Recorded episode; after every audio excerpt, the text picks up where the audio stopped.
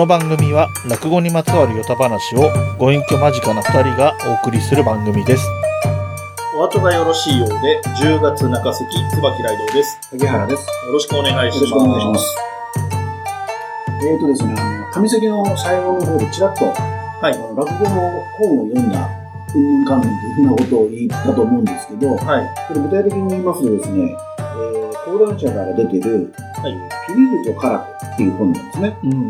で、吉森大輔さんっていう方が、うんえー書いてる本でして、あのー今年、そうですね、今年の、えーっと、5月、あ、ごめんなさい、8月に出た本なんですよ。でたまたまね、私の知り合いというか、私実は、あのー松戸に住んでるんですけど、えええー松戸の知り合いがですね、えーこれ結構松戸が出てくるよっていうので、まあ、紹介してくれた本なんですけど、というのは、あの、まあ、タイトルにある通り、まあ、かカラコさん、あの、もう初代といいますかね、江戸時代のうん。カラコさんなんですけど、この人が結局、まあ、いわゆる、えー商業ベースの寄せを始めた初めての人っていうことになってるらしいんですけど、その人が最初、えーややるんだけど、それも、それは、あの、持ちネタが少なかったりとかで、うん。なんと5日で終わっちゃうんですね。で、はい。挫折しちゃうんですけど、それでまあ修行しなきゃいけないっていうんで、えー埼玉の方に行ったり、いろんなところで、あのー稽古するんです、修行するんですけども、その一つとして松戸が結構。えー修行の場として出てくる。だから、あの、結構、あの、ページも、で、あの、ページ数もあるんですけども、で、その、えー最終的に、まあ、あの、なんですかね、修行を一緒にしてた、まあ、弟分というか、うん。いわゆる弟子ですよね。うんがいるんですけど、最後の最後で、まあこれちょっとネタバレになるかもしれないけど、最後の最後で、えー、片や、えー、三遊亭炎章と名乗り、うん。片や、えー、林家正蔵と名乗る名乗るっていう、まあうん。途中でね、まあ、落語好きな方は、あ、これはきっと正蔵のことに違いないって分かるようなところもあるんですけど、あいうふうなあの話になってて、あの非常に面白い話、あの、小説だと思います。たあ。だ、今、あの、椿さんにも見ていただきましたけど、残念なことにですね、ちょっと表紙カバーが若い人向けのね、うんイラストになってまして、まあ、田代さんのことなんで、あまり批判的なことは言いませんが、ちょっと読者対象というか、読者年齢をうんどの辺に設定してらっしゃるのかなっていうのは、ちょっと微妙に気になったところではありますけども、でも面白い小説でした。そうですね。はい。ありがとうございます。で、まあま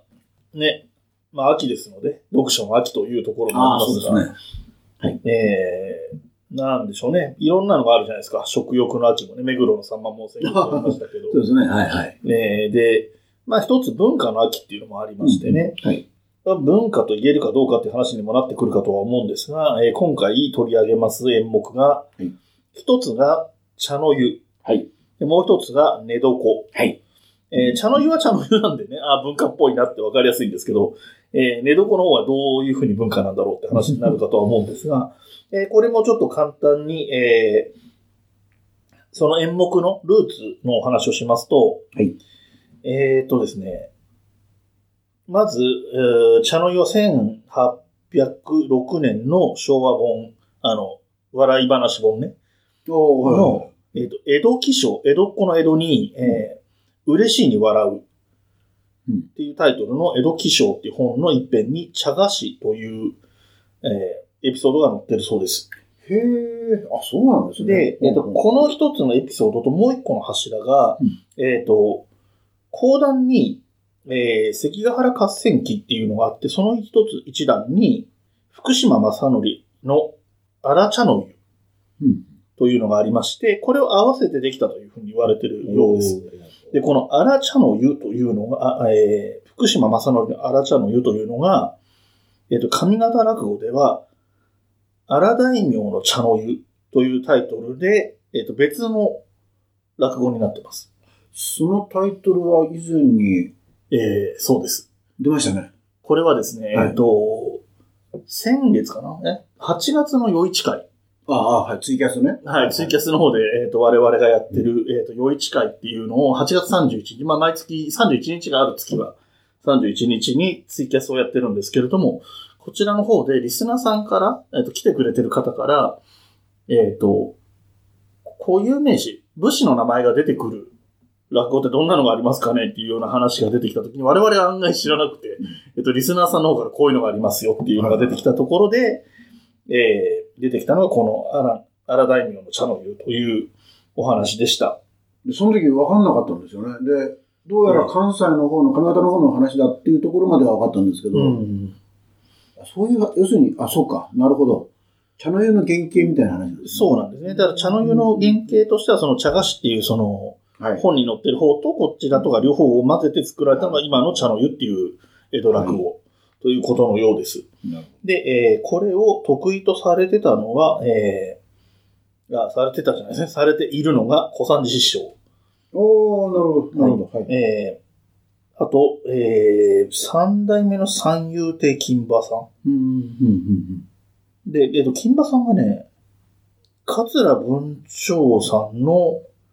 レコードから勉強されたって言ってたのかななんかちょっと特殊な、あの、直に師匠から教わったとかではない、レコードを使って、あの、うん勉強したっていうようなことがあったそうです。えー、というところで、茶の湯のお話のあらすじの方を萩原さんからお願いします。はいはい。えっとですね、あの、まあ、要は、タイトル通り茶の湯をする話なんですけど、はいえーまあ、ある大棚の、まあ、要するに、えー商売で成功したうんご隠居さんが、もう、お店のことは全部息子なりバンドなりに任せると。で、自分はもう隠居して、えー根岸のあ別荘に住むと。うん。まあ、根岸っていうのは、あの、今でいうところの、うぐいす谷から日暮里あたりうん。らしいんですけど、えー昔、江戸時代の頃は本当に金持ちの別荘地としてうん評価されてたらしいんですね。で、まあ、その根岸に住むと。でも、やることがないから、暇でしょうがないと。で、えーまあ、息子の方が、息子ってあの、要するに今、経営してる息子の方が、まあ、聞き聞かせて、えー小僧さんを一人、はいはい。あの、お前が、あの、えー親父さんの世話しろってんで、まあ、小僧さんが一人つくんだけども、小僧さんとその、ご隠居さんと二人でも、日がない一日やることがないと。はい。で、小僧も暇だからしょうがないから、ご隠居さんなんかやりましょうよと。うん、で、なんかこういろいろ町内歩いてると、あの、三味線やってる人とか、うん、あの、お茶やってる人とかいるみたいですよと。うん。で、ご隠居さんが、あ、実は昔ちょっとだけかじって、で、ずっとやってなかったけども、茶の湯というのをやってみたいと。うん。で、やろうと言うんですけど、とにかく、茶ここの話のポイントは、茶の湯のことを形は知ってるんだけど、うん何やるか全然分かってないっていうことなんですよね。それで、ああいうなんだか、あの、お茶の緑のお茶で、しかも泡がこうたくさん出るような、えーあれを飲み、飲み比べするのが茶の湯らしいぞと言うんで、で緑のなんか、えーお茶どうすればいいんだろうってなったら、その小僧さんが、あ、わかりましたって言って、青きな粉をうん。買ってくる。なちょっとこれがもうそもそも、この話の、まあ後で喋ると思いますけど、なかなか難しいところは、出てくる単語がよくわかんないのがあるんですけど、青きな粉っていうのも、今、普通のきな粉って言ったら、あの、茶色系ですけど、えーまあ、青い豆からできて、青きな粉らしいんですけど、で、青きな粉を買ってきて、それを、あの、お湯に溶かしてやるんだけども、当然のことながら、あの、それっぽい色にはなるけど、泡が出ない。お茶じゃないぞ。で、あ、わかりました。今度は無垢の皮を買っていきましょうって言って、無垢の皮を買ってくる。で、この無垢の皮っていうのはそもそもわかんないんですけど、これはどうやらその、えー、江戸時代にその、今でいうところの洗剤の代わりにはいはい。使ってたものらしくって、えー、ムクロジという植物の皮らしいんですね。で、えーそのムクロジの、えー、と、無垢の皮を入れると、まあ、泡が立つと。で、見た目は、い本当にいわゆる、あの、お茶の湯のお茶みたいになるんですね。うんところが、当然のことながら、とてもきな粉と、そのわけのわかんない皮が、植物の皮が入ってるわけですから、うん飲めたもんじゃないと。うんで、えーえーまあ、とにかくそれでも、こんなもんかなと言いながら、えー、二人で飲み比べしてるわけですけども、あの飲んでるわけですけども、二人でやってるわけえーだけじゃもうつまんないやというんで、うん。そのご隠居さん、えー何しろ大きなお店ですから、あの、持ち家もあって、はい。田の子が住んでると。はい。で、田の子のあ豆腐屋さん、富の職人、頭さん、頭、それから手習いの師匠、うん。えー3人にこう貸してましたんで、そこにその、えー茶の湯を楽しみたいから来ておくれっていう手紙を送る。ところが、豆腐屋も、えー、富の、えー頭も、手習いの師匠もみんな、えー茶の湯をやったことがない。はいはい。で、こんな年をと、えー重ねてるのに、いい年なのに茶の湯を知らないっていうのを、えー言わ言うのが恥ずかしいし、で、これから、また再送来るのも嫌だからって、みんなそれぞれ引っ越しをしようと算段してるんですね。で最初とにかく豆腐屋のとこから始まって、豆腐屋さんが、あの、もう引っ越しをするしかない。で、おかみさんが、いや、じゃあちょっと隣の、えーと、トビの頭のとこ行って相談しなよって言ってみると、えーそこでも引っ越し詐欺がガーガーガーやってて、で、えー二人で、えー手習いの師匠ならしてるに違いないと思って、手習いの師匠に行くと、手習いの師匠が、お弟子、ああの、教えてる子供たちに、あの、今日で、あもうおしまいだから、机は持って帰れとかね、いろんなこと言ってて、どうやら引っ越しをするらしいと。で、そこで、ひょっとしたら、お師匠さんも、ご隠居さんから、あの、横断だから、手紙が来てんじゃないですかみたいな話になって、そうなんだ。えー、お茶を知らないというのも恥ずかしいから、もう引っ越すんです。うんってことになって、じゃあもう、もう、それなら、あのみんな3人で行きましょうと。で、とにかく、それでなんとかごまかしましょうみたいなこと言って、で、3人ともその、とんでもないお茶を飲まされるみたいな話になって、まあそういうのがこう、真ん中に入るんですけども、で、えーそうこうしてるうちに、あの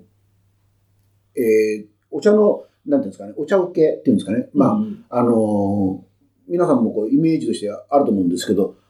お菓子が、最後に出子て茶菓子が出てきますよね。で、それをこう、食べるということになるんですけども、とにかくまあ金持ちですからう、んえー贅沢に羊羹かなんか出してる。うんところが、もうそれしか楽しみがないから、みんなそれを、あの、パクパクパクパク食べるんですね。うんで、もう、中には、あの、家に持って帰ろうってんで、うんえー2、3本懐に入れるような、えー料金のやつも出てきたりして。で、年末になって、その菓子屋の方からの請求書が、まあ、あ昔のことですから、1年分まとめてくるわけですが、それ見て、もう、ご隠居がびっくりしちゃって、うんここまでの 金額になってたかと。うんで、あのーやっぱり、そこはやっぱり、もともと商人ですから、うんあの、倹約家ですから、うんあこれは、羊羹出しちゃいけないというんで、えー自分のところで作ろうと。はい自作しちゃえと。はいいうんで、あの、さつまいもと、えー黒蜜かなんかでですね、うん作って、で、それをその、お茶碗に入れて、ポーンと出そうとするんですけど、型をはめてね。ところが、えーさつまいもがこう、べったりこう、張り付いてますから、なかなか茶碗から取れない。で、考えて、あの、茶碗にその油を塗って、で、滑りを良くすればいいと。とで、そこで、ごま油がなんか、要するに食用の油を使えば問題なかったんだけど、はいそれがないもんだから、うんえー豆苗の、えー、ともし油っていうんですかね。ああ。えー火をつけるうん。油を使って、えーそれを塗って、えーそこにさつまいもを入れて、ポンと出すと。そうすると、あの、綺麗に油ですから取れるんだけども、で、見た目もね、こう、テカテカ光って、うんいい感じのこう茶色で光ってて、美味しそうな、あー見た目なんですよ。で、これ、利休まんじゅうと名付けるんですけれども、食べてみると実際のところ油がもうベトベトしててうん、とても食べられたもんじゃない。まあ、そういうのを、えーその、うちに来た人に散々食べさせて、飲ませてっていうことをやってたわけですね。で、そうこうしてるうちに、えー知り合いの、えーやっぱり、なんでしょうね、ご隠居仲間がなんかでしょうか、遊びに来たんで、えーいや、私最近茶の湯を始めたんですよって嬉しそうになって、こう、どうぞどうぞって言って、その、青木なこと、無垢の皮のお茶を出す。で、一口口に含んで、うわ、これはとても飲むなもんじゃないっていうんで、お友達が、えーじゃあ茶の湯をいただいあ、茶菓子をいただきますって言って口にするんだけども、これもとても食べられたもんじゃないっていうんで、すいません、ちょっとはばかりをお借りします。っていうんで、トイレですよねうん。トイレまで行って、ああ、とても食べられない。っていうんで、えーこう、紙に包んで、うん捨てようとするんですけど、ふっと見ると、もうさすがに金持ちのうちですから、庭がきれいにしてあって、とてもじゃないけど、この捨てる場所がない。あ、これは仕方がないなと思って、えー生垣の向こうの方、えー、根岸当時のことですから、畑とかね、そんなのが周りは、うん、畑しかなかったと思うんですけど、ああっちに投げれ捨てればいいやっていうんで、その紙に包んだ、まあ、利休饅頭らしきものをのようなものを、こう、ポーンと投げる。と、その投げた菓子が、その畑仕事をしている百、えーお百姓さんの顔にペタッと当たりまして、で、ん？お百姓が、ん？なんだと思って、その、えー茶菓子をじっと見て、ああ、茶の湯か。うん。で終わるっていうね、はい話でございます。僕はこの酒がすごい好きで、いや、これはすごいですよクール。な酒ですよね。ん？クールな酒だなと思って。これね、本当おっしゃる通りで、ものすごくよくできてるし、何がすごいって、ずーっとそれまで室内の話じゃないですか。うんうん室内でやってて、それが最後の最後でバーンと、なんですか、場面転換というか、うん。一気に俯瞰するといううんうんかうん、転換して、でなん、なんでお役所さんが出てくるんだっていう、その、いきなり出てくる人間に最後のセリフが合わせるっていう、うんこの構造は素晴らしくよくできてると思いますね。で客観的に見てる人からしたらもうクールなもんでバカなことやってらなんだけど、中の人たちはてんやわんやで、そうなんです、そうなんです。その、ね、ご隠居、隠居した大棚のご隠居に、こう、逆らいづらい立場のその、ね、田中さんやら、はい友達やらっていう人は、苦心しながらどうにかその場を乗り切ろうとしてるから、やっぱり、ちょっとなんですかね、迷宮に迷い込んでるようなところがあるし、本人たちも、あの、その、ご隠居と、その小僧さんも迷宮に迷い込んでるんですけど、外で働いてる、その百姓さんはクールっていうのが非常に、なんていうのかな、オチがすごいいいなって思う。その、中のこともその、なんていうのかな、あの、引っ越しのくだりとかは面白いんですけど、あれ、なんだろう、ストーリーの流れ的にいるのかなみたいな感じもするんですけど、やっぱく、あの、オチの良さがすごい光る落語のような気はしますね。い。多分ね、これ、初めて聞いたのは僕、それこそさっき出ましたけど、小三治師匠のうん。テレビかなんかでやった時だと思うんですよ。はい。で、多分僕、オチ全然知らずに聞いてて、うん。結構驚いた記憶あがあ、そうです。これはすごいと思います。まあ、ある意味落語っぽくないオチのような気もしますけどね。あの、本当に、初登場の人が最後、さらっていく話ですね そうですね。これはすごいな。そうですね。それも珍しいんですよね。そこまで出てきてない人が急にっていうのも。で、そんだけかっこいい話なんだけど、さっき申し上げたように、青木な子とか無垢の川っていう、うんその、なんていうんですか、その、わかりづらさみたいな。わかりづらい。ね。で、いろいろネットとか調べて、へえと思ったんですけど、うん昭和30年代のレコードかなんかに、うんもうすでに、あの、今でいう潜在のあ、ことです。っていう、昭和30年代の音源でそう言ってるわけですから、早い段階でもう分かりづらくなってたんだろう。だから今、もう令和の今分かんないのは当たり前なんですけど、ただ、こればっかりは他の言葉になかなか言い換えづらいんですよね。うん。だから、あの話の骨格が変わっちゃうじゃないですか。そうですね。これだけ、ここだけ今用の言葉にしてもね。難しいですね。えでも、あの、この落語のその、まあ、核になるところのその知らない茶の湯を無理やりやるくだりとしてえはい、はい。出てくるその泡立てるっていうところなんですけど、はい。はい。あの、泡立てると違うんですけど、昔テレビでやってては、あの、当時も話題になったんですけど、要するに今時の女の子が料理できないみたいのを扱うテレビ番組ってあるじゃないですか。あの、例えば日曜日のあの、とか はいはい。ああいうので、えっ、と、他の、おそらおそらく世の大部分の女性はそんなことないんですけど、極端にそういうことに関わってきてないような女の子が使われてるんだとは思うんですけど、えっ、と、米を炊けとうんうん。なった時に、えっ、と、米ってよくわかんないけど、研ぎ汁って白いよなと思って、うん洗剤入れて洗っちゃうっていう話があるんですよね。なるほど、なるほど。で、洗って、洗剤入れて米洗っちゃってるから、泡立ってきちゃうっていうのがあるんですけど、で、このやついるかっていうのが、まあね、当時もネットだったかなんだかわかんないですけど、うん。まあ叩かれたりもしたとは思うんですが、うん。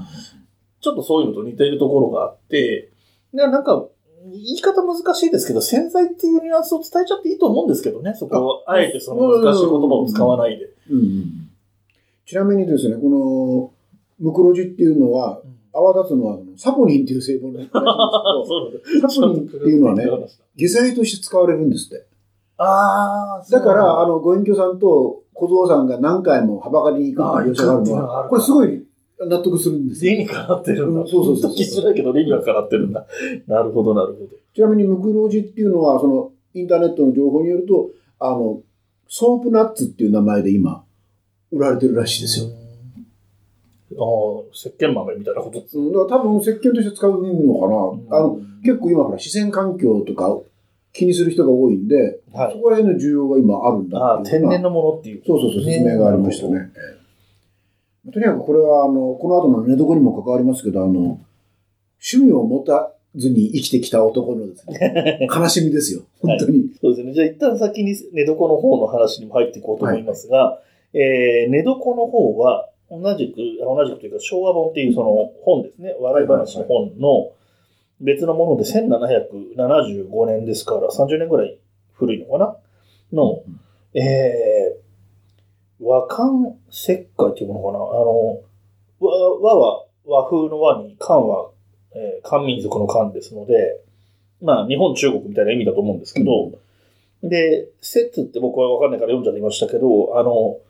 口辺に出るっていう字の話っていう。ああ、はいはいはい。に、えっ、と、会は合うですね。会食とかの会ですね。っていうタイトルの、やっぱりそ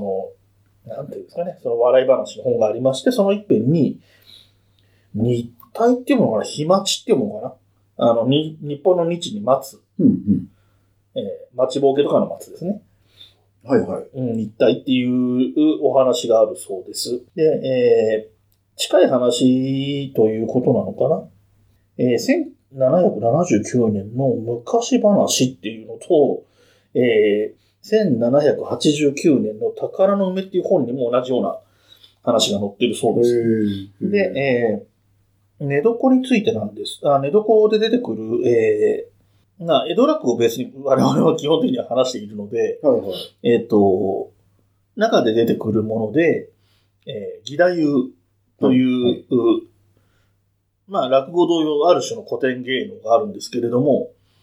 えー、これがやっぱり上方だと、浄瑠璃っていう表現をされてるらしいんですよね、落語の中でも。なので、はいえーら上方落語では、えーこの演目自体が寝床浄瑠璃って言ったりするそうです。で、これが、えっ、と、上方で成立したのが先で、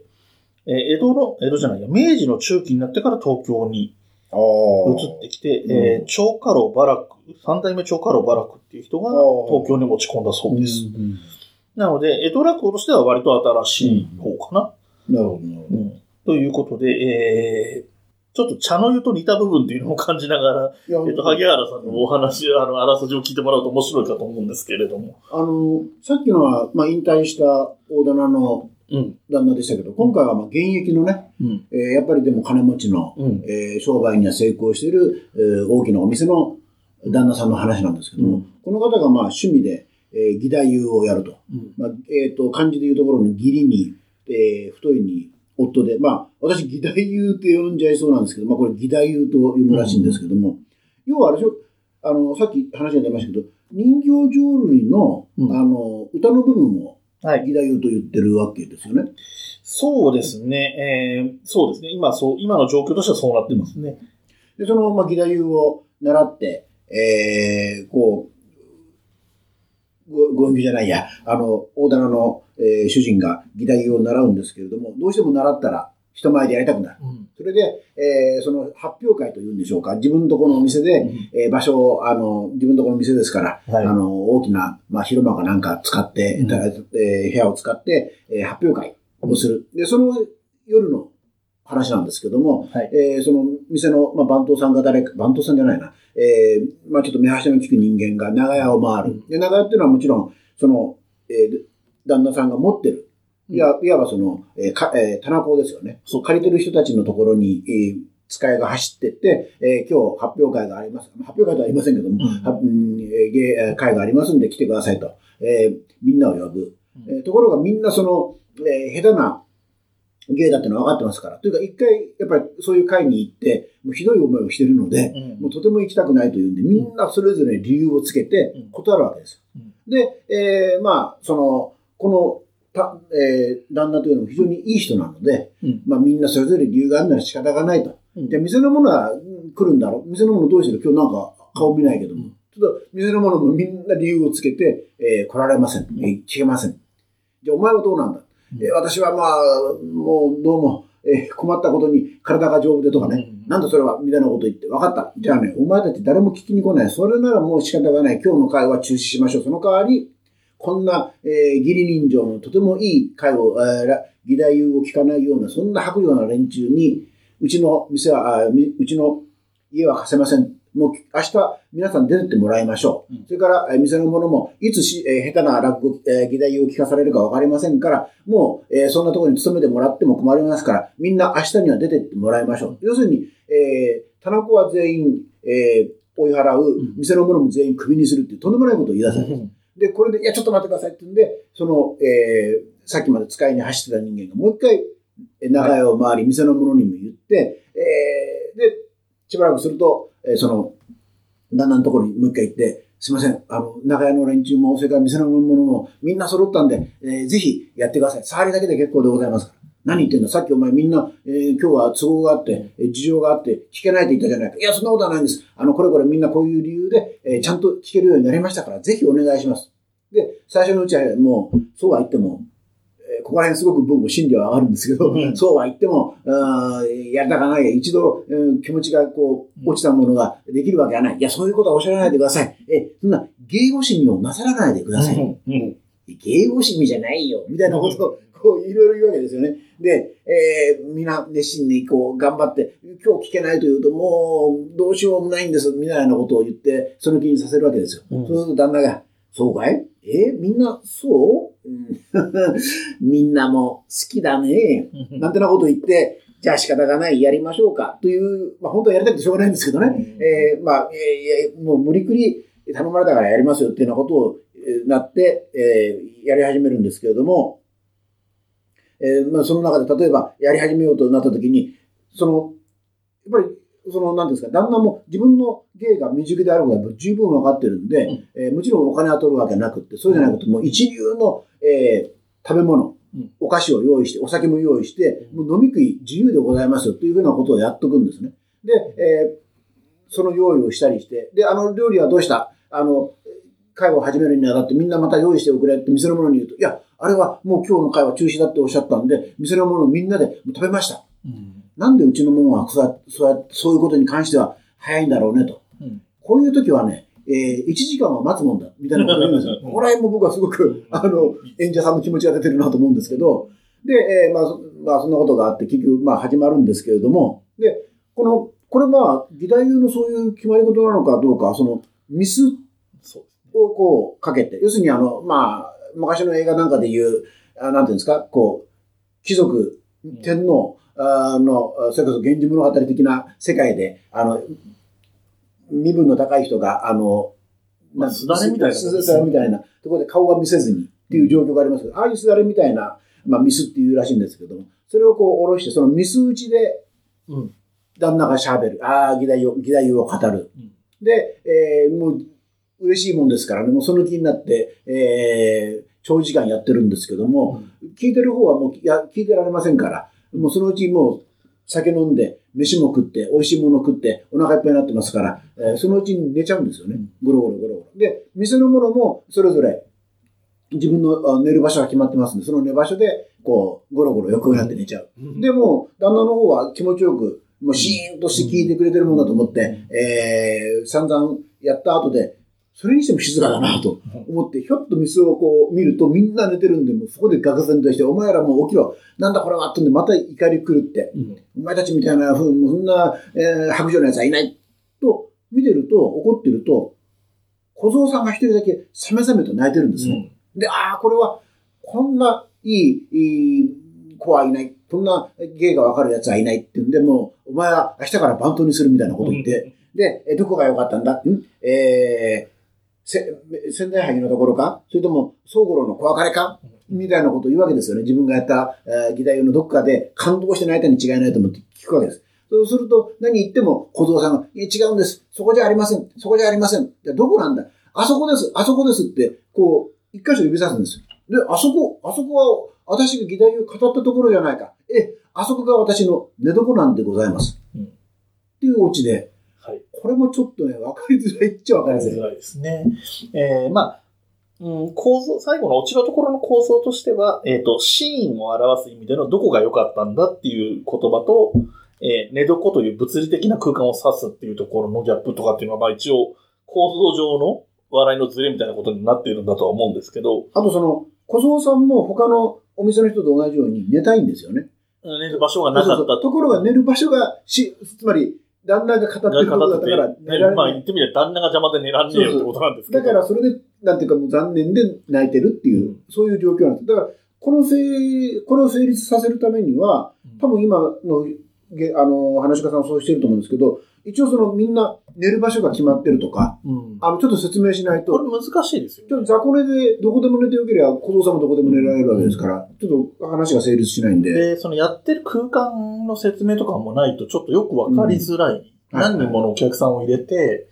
でミスが張ってあって、ミスの奥で話してるっていうのは、ね、それこそ講座みたいに一段上がってるのか上がってないのかとか、こう、ちょっと割と分かりづらい要素はありますよね。で、一方で、あの、茶の湯以上に分かりやすいというか、聞きどころという感じで分かりやすいのは、えー、二番バントみたいな感じなんですかね。ちょっとよくわかんないんですけど、まあ、バントはじゃなくて、その次の人みたいな人が、えー、町内回って、町内というか、棚を回、お棚を回ってきて、声かけてきたけど、みんな来られませんっていう話を一人一人説明するっていうくだり。はい、はい。えー、つまり、嫌なものえー出席したくない言い訳をそれぞれするはい、はい。っていうところで、えーそれがそれぞれ違っていてっていうところの、あと、あるいは苦心の言い訳っていう魅力、はい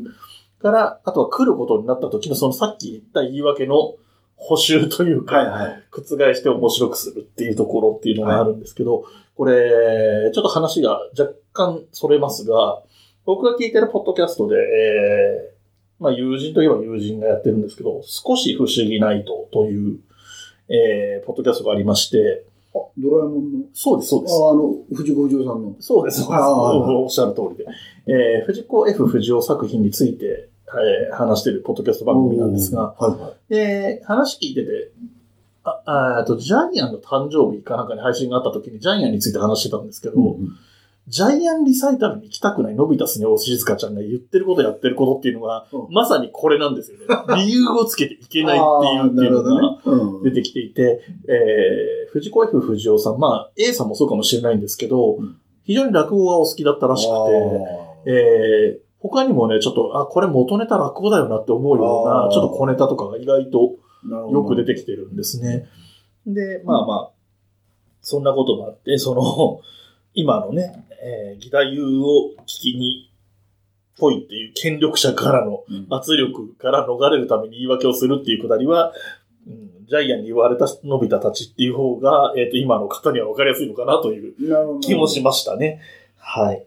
あの、さっきのチャロイは、その趣味を持たなかった男の悲しみなんですけど、うんだと思うんですけど、はいはいはい。こっちはその、へ、あの、趣味は持ってんだけど、それが下手すぎて、うん周りに迷惑をかける男の、まあ、はいえー不条理というか、あのそうそこがまあ面白いっちゃ面白いし、で、僕らも素人落語をやってるわけですあから、本当に、あもう、これ寝床だよね、とか、そういうことはよく言いますよ。ああ、ねでもまあ、そういう側面はありますよね。だからまあ、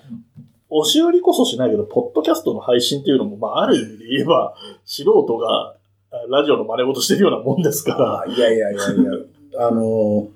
自分のとこはさておきですけども、いや、ポッドキャスト、本当すごいなって思うの、まあもちろん。ありますよねうんまあだから好きで聞いているっていうのはもちろんあるんですけどね。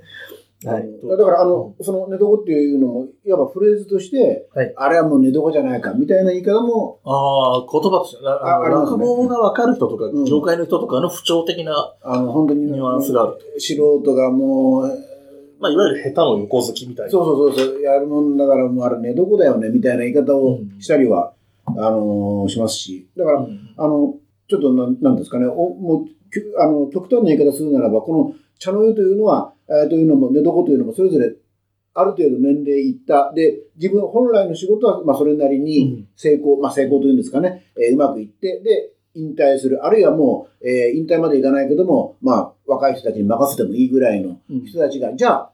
次の人生どうしようと。じゃあ、趣味をどうやって生きていこう。趣味で、えーやっていこうっていう話ですから、うんうん。だから、あの、あんまり若いうち、何にも趣味がないと辛い思いするっていうのはチャンネルだし。えー人に、えー聞かせるんだったらそれなりのクオリティがないとちょっと周り迷惑するよっていうのが寝床ですから。うんこれやっぱりやっぱり年寄りがこれから増えていくね。うん日本社会においてはなかなかこの示唆に富んだなるほど。ネタ日本だと私は思います。そうそう、あの、疑問に思ってて、もしご存知だったらって思ったら、まあちょっとご承知の通りで僕の推測とも近いんですけど、えっと、大棚で、うんえっと、大通りに面している大きいお店を構えていて、で、お店の裏に裏長屋があって、そこの大家でもあるっていうような関係なんですかね、この、二人とも同じようなタイプですね。お店やってて、はい棚子もいてっていう。で、あの、長屋の話で大家さんって出てくるときは、大家さんって管理人さんでしかなくて、はいはいはいはい。あの、大棚を、表通りで大棚をやってますっていう雰囲気あんま出てこないんですよ、ねはいはいはい大家さんっていう話題が出てくる。そうですよね。で、こ、この茶の湯と寝床の二人は、大棚の、まあ、店主、もしくは元店主。で、かつ、棚子もいるというような関係なんで、はいそういうような構造になってるのかななんて、うんうんなんか、あんまりそこが、多少調べたんですけど、あんまりピンとくる情報はなくて。あのー本当に、なんていうんですかね、えっと、ひょっとしたら、オーナーと、えーオーナーの大家というのを言うんですかね。それと、まあ、雇われ大家っていうんですか。それとの関係性かもしれないですけど、それもありますよね。うん。あの、普通の賃貸のアパートとかマンションでいうところの管理人さんと大家さんは別っていうのあーがこと近いのかなとも思いますけど。だから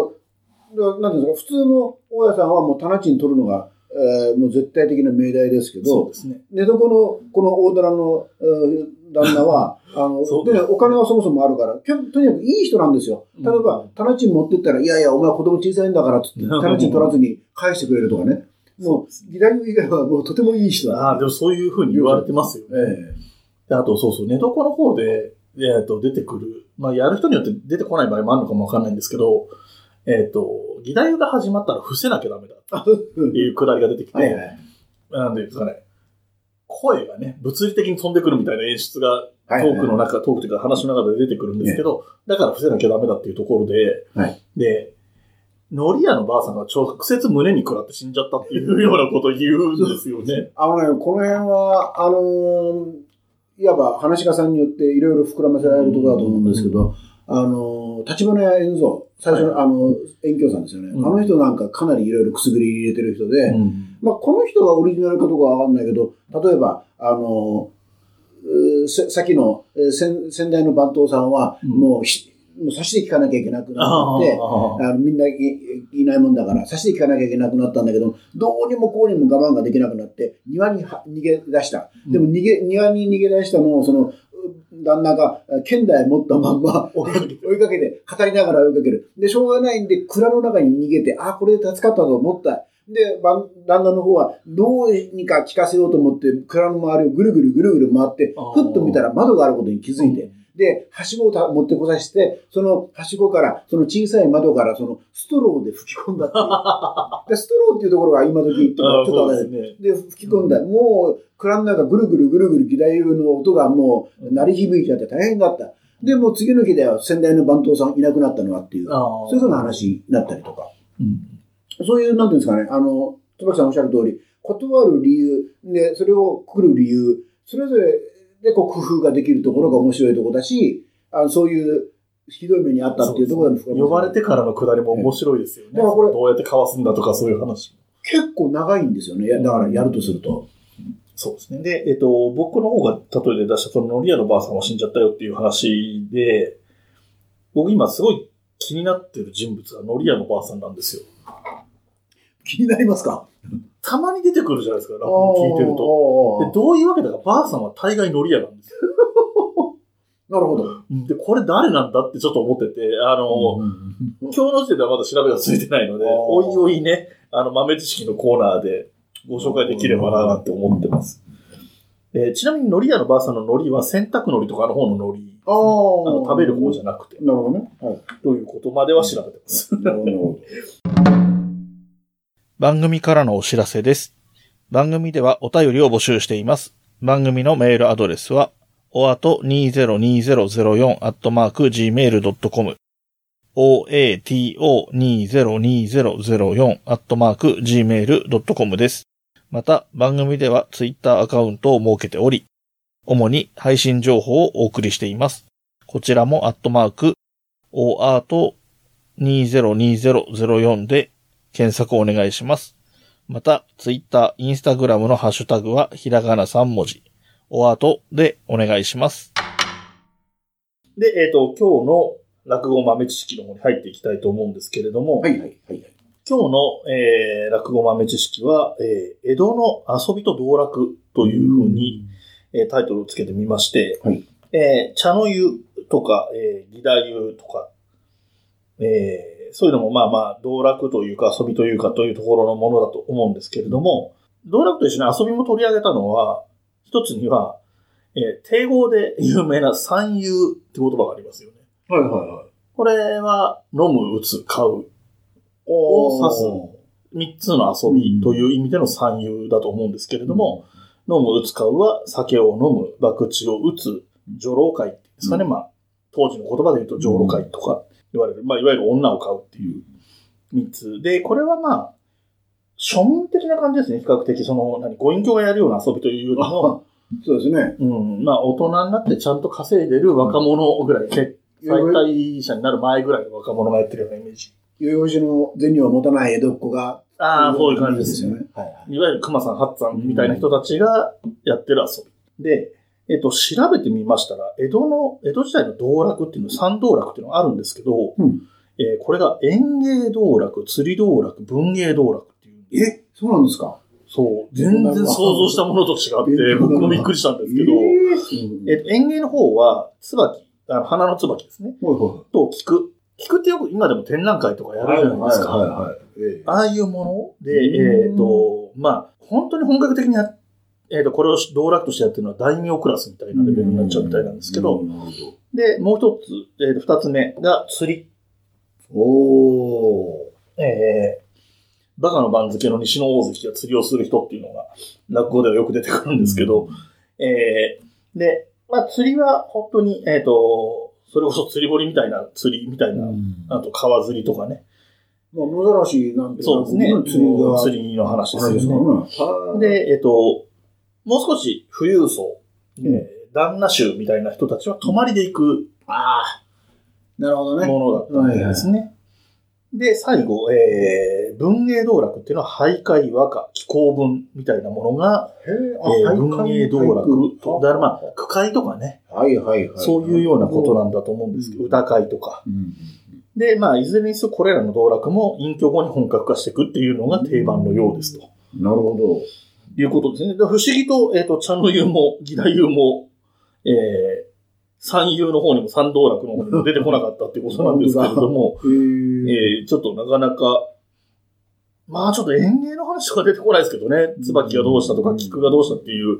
えー、落語も聞いたことはないんですけど、句会とか歌会とかっていうのはあんまり落語で出てくる印象はないですかね。まあ、そうですね。俳句動向っていうのはあるかもしれないですけど、